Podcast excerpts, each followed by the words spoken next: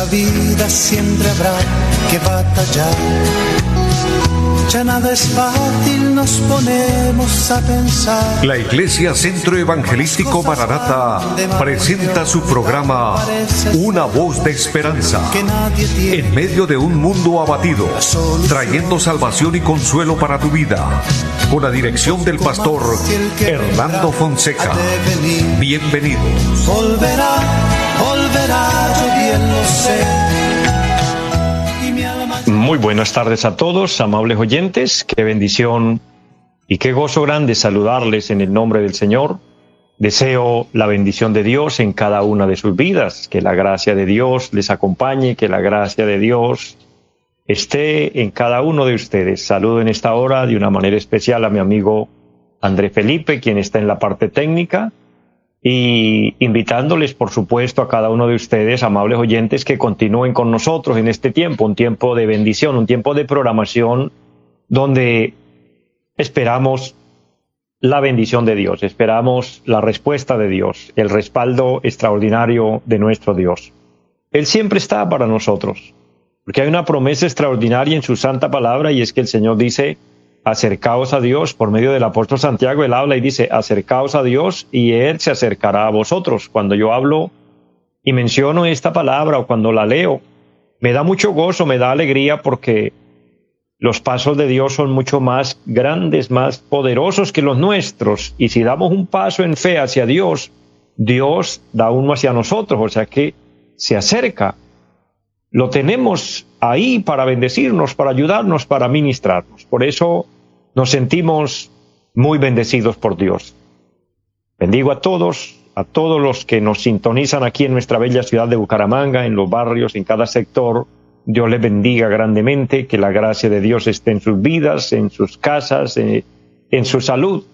También y en los diferentes lugares hasta donde llega esta señal, Dios les bendiga y los que nos siguen a través del Facebook. Es una bendición muy grande contar con ustedes y, y unidos hacer este trabajo para el Señor. Unidos eh, hacer la obra de Dios, hacer el programa de Dios. Es un privilegio porque estamos honrando a Dios y recibiendo bendición. Vamos a orar, vamos a pedirle al Señor que nos bendiga, que la gracia de Él eh, nos ilumine, esté con nosotros y por ende que nos dé respuesta a cada petición, que nos dé respuesta a cada necesidad. Presenta tu necesidad, tu petición delante de Dios y Él obrará el milagro en su vida.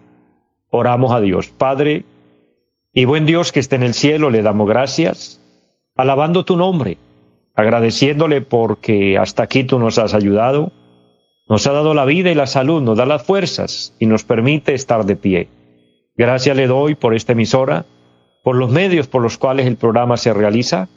Y gracias por cada oyente, por cada hombre y mujer que allá a distancia se conecta y recibe la palabra, pero que también se une con nosotros para implorar al cielo la bendición, pidiéndole que nos bendiga, pidiéndole que nos ayude. Sana al enfermo, Señor, tú puedes hacerlo. Liberta al cautivo, consuela al que está triste, levanta al caído. Ministra para todos de acuerdo a su maravillosa y santa gracia. Lo pido en Jesucristo nuestro Señor. Dios, bendice nuestro país Colombia y el mundo. Ayúdanos, porque la bendición grande viene de Dios. La bendición que viene de lo alto es la que nos da fuerza y fortaleza para avanzar, para continuar. Ayúdanos a permanecer y a perseverar en fe y llegar hasta la meta. En Jesucristo lo declaramos y damos muchas gracias. Amén. Amado pueblo de Dios, amados hermanos, seguimos confiando en Dios, por eso oramos, por eso clamamos a Dios y pedimos misericordia, porque nuestra confianza está en Dios. Dependemos de su voluntad, dependemos de su ayuda.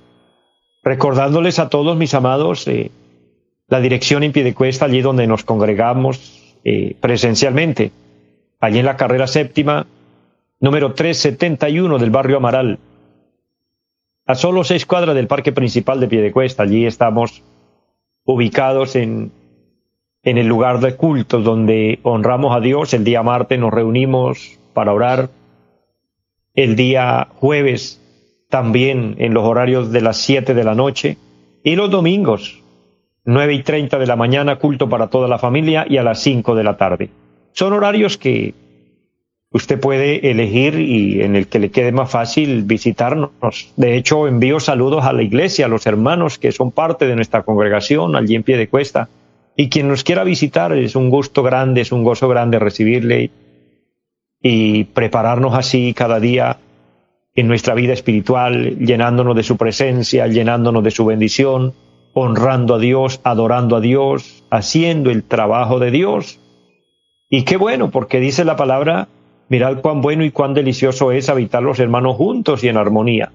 Pero quiero también fortalecer la vida de aquellos que por diferentes circunstancias no pueden congregarse en eh, personas muy amadas, muy queridos, que por su edad, por su salud, no pueden, eh, por las distancias, por el transporte, etcétera. Hay diferentes razones pero que usted se fortalece todos los días en Dios y, que Dios está utilizando este programa, este medio para eh, llegar hasta su vida con la palabra y usted hace bien en recibirla y fortalecerse en Dios y permanecer en la fe. Entonces es un privilegio poder pastorearles de esta manera a través de estos medios y es un gozo para mí y una honra que un día, cuando lleguemos a la patria eterna, usted pueda llegar conmigo, porque créame que mi objetivo de la vida cristiana mi objetivo de, servir a Dios y todo lo que hacemos aquí en la tierra para extender el reino de Dios y predicar el Evangelio y hablar su santa palabra, tiene un, un objetivo. Estamos eh, hacia algo, nos dirigimos hacia algo y por algo, y es precisamente nuestra salvación, nuestra vida eterna con Dios. Ese es el fruto final de la vida cristiana, la vida eterna, alcanzar la salvación ir al cielo, ir a la patria eterna. Y obviamente lo que quiero decir es que es mi propósito, es mi anhelo ir, pero quiero que usted, amado hermano, amigo, todo el que me escucha, también pueda ir, para lo cual tenemos que, pues obviamente, cumplir eh, lo, lo mandado por Dios, cumplir la voluntad de Dios, obedecer a Dios. Y bien hacemos en recibir su palabra y a través de ella ser instruidos para hacer lo que a Dios le agrada. De esta manera, esperando al Señor, recuerden nuestro anuncio, Cristo viene pronto. En cualquier momento, en cualquier hora del día o de la noche, la trompeta sonará y dice la palabra, los muertos en Cristo resucitarán primero y los que estemos en este cuerpo, los que estemos vivos, seremos transformados, pero dice la palabra que eso será en un abrir y cerrar de ojos. Así que recuérdelo, querido hermano, querido amigo, debemos estar a la expectativa, esperando este momento importante de irnos con el Señor. Hago un paréntesis para saludar a mi querida hermana Marlene Girón. Qué gozo, mujer de Dios, saludarle y gracias por sus palabras de saludo, por sus palabras de bendición. Eh, que Dios bendiga su vida, que Dios bendiga su familia, su esposo y, todo en, usted eh, sea bendecido por el Señor, que Dios le bendiga en su salud.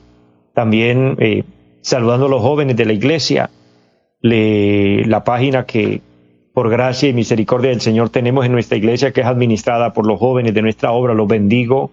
Y a todo el que se conecta a través del Facebook, que la gracia de Dios esté en su vida, que la bendición de Dios sobreabunde. Continuamos así de esta manera y quiero que vayamos a la palabra de Dios, quiero dejar una reflexión, como siempre es el objetivo, una palabra que pueda bendecir su corazón. Y estamos sobre un tema importantísimo, un tema eh, Número uno, en, la predicación de la palabra, en la predicación del Evangelio, valga eh, la redundancia, pues estoy hablando del Evangelio universal, el mensaje de Cristo, el mensaje de salvación, el mensaje que, trae cambios. En una ocasión el Señor estaba hablando con un hombre que lo visitó en la noche y es Nicodemo, allí en el capítulo 3 del Evangelio según San Juan. Y en esa, en esa conversación, Jesús le dice a Nicodemo, si quiere ver el reino de Dios, si quiere ser salvo, necesita nacer de nuevo. En la mente de Nicodemo, una mente humana, no fue fácil entender y dijo, ¿cómo es posible esto? Que yo ya siendo viejo pueda volver a entrar en el vientre de mi madre y volver a nacer. El Señor no estaba hablando de ese nacimiento, el Señor estaba hablando del nacimiento espiritual. El Señor estaba hablando de, de la nueva vida en Cristo. Y para mayor comprensión, En la segunda carta a los Corintios, el capítulo 5 y el versículo 17 dice la palabra, de manera que si alguno está en Cristo, nueva criatura es. Las cosas viejas pasaron y aquí todas son hechas nuevas. Entonces, ¿qué podemos ver? Que habla de una nueva vida, habla de un cambio extraordinario y ese cambio viene exclusivamente a través de la predicación del Evangelio, a través de Cristo, recibiendo el Evangelio en nuestro corazón. Pues Tomando el versículo central del que quiero hablar, está en San Juan capítulo 3, verso 16, que por ende es un versículo muy reconocido por el pueblo cristiano y, casi la mayoría de las personas que abren la Biblia y que leen conocen esta palabra, eh, donde se expresa el grande amor de Dios para con nosotros, cómo Dios se interesa en nuestra salvación, cómo Dios se interesa en, en rescatarnos, en salvarnos, en encaminarnos, por decirlo de alguna forma, de alguna manera, y llevarnos a la patria eterna. El capítulo 3, el versículo 16 de San Juan dice, porque de tal manera amó Dios al mundo, que ha dado a su Hijo unigénito para que todo aquel que en él cree no se pierda, mas tenga vida eterna. Note que en ese solo versículo está la doctrina completa, porque dice, de tal manera amó Dios al mundo que dio a su Hijo para que todo aquel que en él cree no se pierda y tenga vida eterna. Es decir, que de inmediato parte eh, en dos, porque habla de los salvos y habla de los no salvos, habla de, habla de los que van con Dios y habla de los que van con el diablo, aunque parece duro y difícil decirlo y oírlo, pero es la gran verdad, habla de los que van a ir al cielo, pero de, los que van a ir al infierno, pues los que se salvan o los que nos salvamos, que es un tema de fe, vamos a ir a la patria eterna, pero quien lo rechace, quien rechace el Evangelio y rechace a Cristo, va a ir a la perdición. Por eso dice, para que no se pierda, sino que tenga vida eterna. En eso radica el mensaje de Cristo, el mensaje del Evangelio. Entonces, hablar del Evangelio universal, hablar de, de lo que es el Evangelio, pues tenemos que primeramente ver su origen, de dónde vino el Evangelio, de dónde salió. Porque cuando se habla del Evangelio, o hay personas que oyen y no dicen simplemente el Evangelio, sino los evangélicos y hablan de nosotros, el pueblo cristiano, como los evangélicos. Bueno, ese nombre lo tenemos, nos lo ganamos por, por seguir el Evangelio de Cristo. Pero algunos lo identifican y creen que se está hablando de una religión. Creen que se está hablando de, de, que alguien, alguna enseñanza de algún ser humano, a alguien se le ocurrió esto, alguien tal vez no tenía más que hacer y se puso a pensar y bueno, sacó esta nueva religión. Pues no, mis amados, quiero recordarles, quiero enfocarles a la luz de la palabra que el Evangelio no es una religión. Religiones hay muchas en la tierra, sí. Enseñanzas hay muchas. Paradigmas de hombres hay por todas partes. Tradiciones de los hombres, sí. Pero el Evangelio es único. El Evangelio es el mensaje de, de vida eterna, es las buenas nuevas de salvación. ¿De dónde vino el Evangelio? Sería aquí, para hablar del Evangelio universal, hablar cuál es el origen del Evangelio o el origen de la redención del hombre. Y antes de continuar, hago un paréntesis para saludar a las personas que se conectan a través del Facebook. Quiero bendecir la vida del hermano Juan Pablo Cáceres. Dios le bendiga grandemente, Dios bendiga su vida y gracias por su saludo y sus palabras de bendición. Y a todo el que se conecta a través del Facebook y los que han entrado a través de la radio también que nos están escuchando, Dios los bendiga y deseo lo mejor para todos. Continuando con el tema, continuando con la palabra, vamos a mirar a la luz de la Biblia el origen del Evangelio. ¿De dónde nació el Evangelio? No vino de ninguna parte del mundo, de la tierra, de ningún lugar. El Evangelio vino del cielo. ¿Pero de qué lugar del cielo? Específicamente vino de una persona, vino de Dios, vino del corazón de Dios, porque de tal manera amó Dios al mundo. Pero vamos por partes. De tal manera Dios amó. Recuerden y tengamos presente que Dios es amor. Entonces, el origen del Evangelio es del amor de Dios. Dicho de otra manera, doctrinalmente, la fuente de la salvación no es por el poder de Dios, ni es por la santidad de Dios, ni es por la justicia, ni es por la verdad. Ahora, quiero aclarar esto que acabo de decir. Dios es poder, porque Él es el omnipotente. Hablar del poder de Dios es hablar de que Él todo lo puede. O sea, Dios es poder. Pero el Evangelio no se originó en el poder de Dios. Dios es santidad, esa es su naturaleza. Él es santo. De hecho dice en su palabra, sed santos porque yo soy santo. Pero la redención, la salvación no se originó en la santidad de Dios. Dios es justo por naturaleza. Él no admite injusticia. Por eso demanda justicia para el hombre, porque Él es justo. Y Dios es la verdad. Nadie y nada más que Dios es la verdad. Y pudiéramos seguir hablando de los atributos y cualidades de Dios. Sin embargo, en ninguna de estas se originó el Evangelio, excepto en el amor. Dios originó el Evangelio en su amor maravilloso. Mire qué bueno saber de dónde vino el Evangelio. El Evangelio vino por el amor de Dios, o sea, nació por amor. Pero no un amor humano, sino el amor, el amor ágape, el amor desinteresado, el amor entregado sin condición. Ese es el grande amor de Dios. Por eso es que si alguien se pierde, si alguien va a la condenación, no tiene derecho de culpar a Dios. No puede decir Dios es injusto. No puede decir por qué Dios me condenó. No, claro que no. Porque Dios no condena a nadie. Porque Dios no manda a nadie al infierno. Porque Dios no rechaza a nadie. Es tan grande su amor que dice, el que a mí viene, yo no lo rechazo. El que a mí viene, yo no le echo fuera. De hecho, Él dice, vengan a mí los que estén trabajados y cargados y yo los haré descansar. Y sí que estamos trabajados y sí que estamos cargados, trabajados de, las cosas de la vida y cargados inclusive de pecado porque estamos en un cuerpo concupiscente. De ahí la gran bendición que tenemos como cristianos cuando entendemos el origen del Evangelio, cuando entendemos que vino fue del corazón mismo de Dios, del amor de Dios. Entonces, nos acercamos a Dios en fe, y esto lo puede hacer usted, querido hermano que me oye, amigo, postrarse delante de Dios y decirle, Señor, no soy perfecto. Te he fallado, te he ofendido, pero vengo confiando en su gran amor y le pido que me perdone y le pido que me ayude. Y estoy seguro que una oración así, una oración humilde, Dios la recibe, Dios la acepta y Dios lo perdona y Dios le da redención a su alma.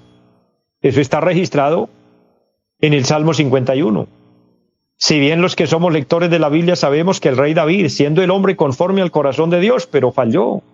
Amado, es que los seres humanos fallamos. El único que no falla es Dios. El único santo, tres veces santo, en el cual no se halla ni el más mínimo detalle de, de pecado. Es Dios, es nuestro amado Señor y Salvador Jesucristo. Él es el santo.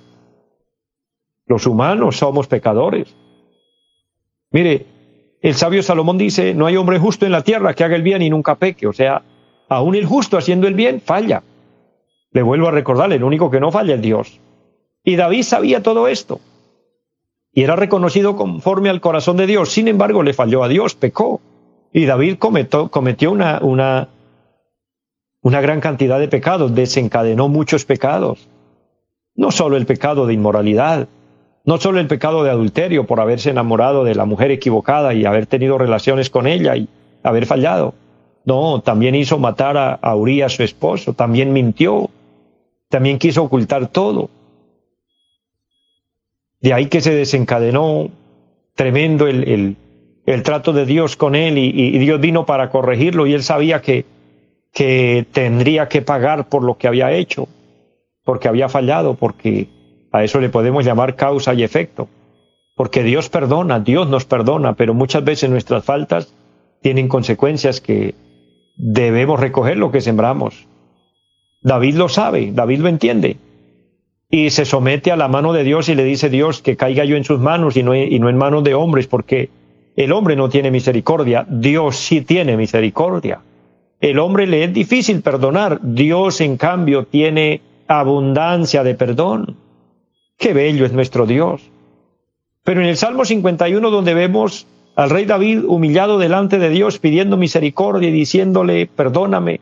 Me gusta la palabra del Salmo 51 cuando el salmista se postra delante de Dios y le dice, lávame más y más de mi pecado y límpiame de mi maldad, porque yo reconozco mis rebeliones y mi pecado está siempre delante de mí. Esa es una verdadera oración de arrepentimiento, reconocer que se ha fallado delante de Dios, reconocer que no estamos bien. Pero en ese diálogo con Dios, en ese Salmo 51, él le dice a Dios, Señor, Devuélveme el gozo de tu salvación y que un espíritu noble me sustente y no me deseches, no me rechaces. Y le recuerda a Dios y le dice, porque un corazón contrito y humillado, tú no lo desprecias, oh Dios. Los sacrificios de Dios son el corazón quebrantado, el corazón contrito y humillado. Entonces, toda persona que se acerca a Dios humilde, con súplicas, con ruegos, y en la mayoría de los casos con lágrimas en nuestros ojos diciéndole, Señor, ayúdame, Señor, perdóname. Dios nos perdona, porque ahí se activa el origen del Evangelio. El origen del Evangelio está basado en el amor, Dios es amor. Ahora, ¿cuál es el objetivo del Evangelio? ¿Para quién es el Evangelio? El texto sagrado dice, porque de tal manera amó Dios, o sea, ya vimos la primera parte, el amor. Ahora el objetivo, el mundo, porque de tal manera amó Dios al mundo, el mundo es el objetivo. Y cuando la palabra habla del mundo, cuando dice al mundo, se refiere al hombre, al hombre caído, al hombre en pecado, al hombre, perdóneme este término, descarriado. Parece dura esta palabra, pero la tomo porque es una palabra bíblica. El profeta Isaías habla en el capítulo 53 y el versículo número 6 y dice, todos nosotros nos descarriamos como ovejas, cada cual se apartó por su camino. Esa es la gran realidad del ser humano. Vuelvo a recordarles la cita bíblica, todos nosotros nos descarriamos como ovejas, nos salimos del camino, nos salimos de la voluntad de Dios. Pero Dios tuvo misericordia de nosotros cuando vuelvo a recordarle, cuando se habla del mundo, habla del hombre caído, del hombre en pecado, de ese hombre descarriado, de, de ese hombre que se ha alejado de Dios y el Señor viene a rescatarlo. Por eso en San Mateo capítulo 9, por los versículos 12 y 13 dice, porque misericordia quiero y no sacrificios, pues no he venido a llamar a justos, sino a pecadores al arrepentimiento. Y declara una palabra más el Señor y dice, los sanos no tienen necesidad de médicos, sino los enfermos. Quiero decirle, querido hermano, amigo, todo el que me escucha, medita en su corazón con esta palabra y piensa cómo estás delante de Dios. Siente que le ha fallado a Dios, siente que estás en pecado. No siente paz en su corazón, reconoce que no está bien con Dios. Si tan solo lo reconoces, ya has dado el primer paso, el mejor. Reconocer que necesitas el perdón. Ahora puede tener un pensamiento que le atormenta, una conciencia que le redarguye y le dice, usted no tiene perdón, usted no tiene salvación, usted, Dios no lo ama, Dios no lo acepta, Dios no lo quiere. No, mi hermano, mi amigo, al contrario, Dios te ama. Él no vino por los sanos, Él vino por los enfermos. Él no vino por los que no tienen pecado, Él vino por los que tienen pecado. Ahí entra usted y ahí entro yo. Me gusta mucho la palabra de San Lucas, capítulo 19, versículo 10, porque dice que el Señor vino a buscar y a salvar lo que se había perdido. Esa es la gran bondad de Dios, el gran amor de Dios, y ahí se origina el mensaje del Evangelio, las buenas nuevas de salvación, Dios ofreciéndole el perdón a quien lo necesita, Dios ofreciéndole el perdón al que ha fallado, Dios ofreciéndole el perdón a quien ha pecado. ¿Y quién ha pecado? Todos nosotros hemos pecado, sin excepción. Recuerde aquellos hombres que traen una mujer a, acusarla delante del Señor y le dicen, Señor, esta mujer fue sorprendida en el acto mismo del adulterio, así que según la ley tenemos que apedrearla. Eso lo decía la ley. El Señor se quedó mirándolos y les dijo, el que de vosotros esté sin pecado, arroje la primera piedra. Los confrontó con sus propias conciencias, con sus propios actos, con sus propias acciones, y no tuvieron valor para apedrearla, ni para seguir cuestionando el tema, ni acusarla más, sino que soltando sus piedras se fueron uno a uno, porque reconocieron que habían pecado y que ellos mismos necesitaban el perdón, pues todos necesitamos el perdón y para todos el Señor nos lo ofrece. Ese es el gran poder maravilloso del Evangelio. Amado, les amo mucho a todos, espero esta palabra ya haya podido bendecir, les deseo lo mejor y una feliz tarde para todos. Bendiciones. Volverá, Los invitamos a nuestra reunión en los días martes 7 de la noche, culto de oración. Jueves 7 de la noche, enseñanza bíblica. Domingos 9 y 30 de la mañana, culto para toda la familia. Y 5 de la tarde, culto evangelístico. Los esperamos en la carrera séptima, número 371, Barrio Amaral Cuesta. Llámenos al 318-767-9537. Volverá, volverá, volverá. En esta vida siempre habrá que batallar.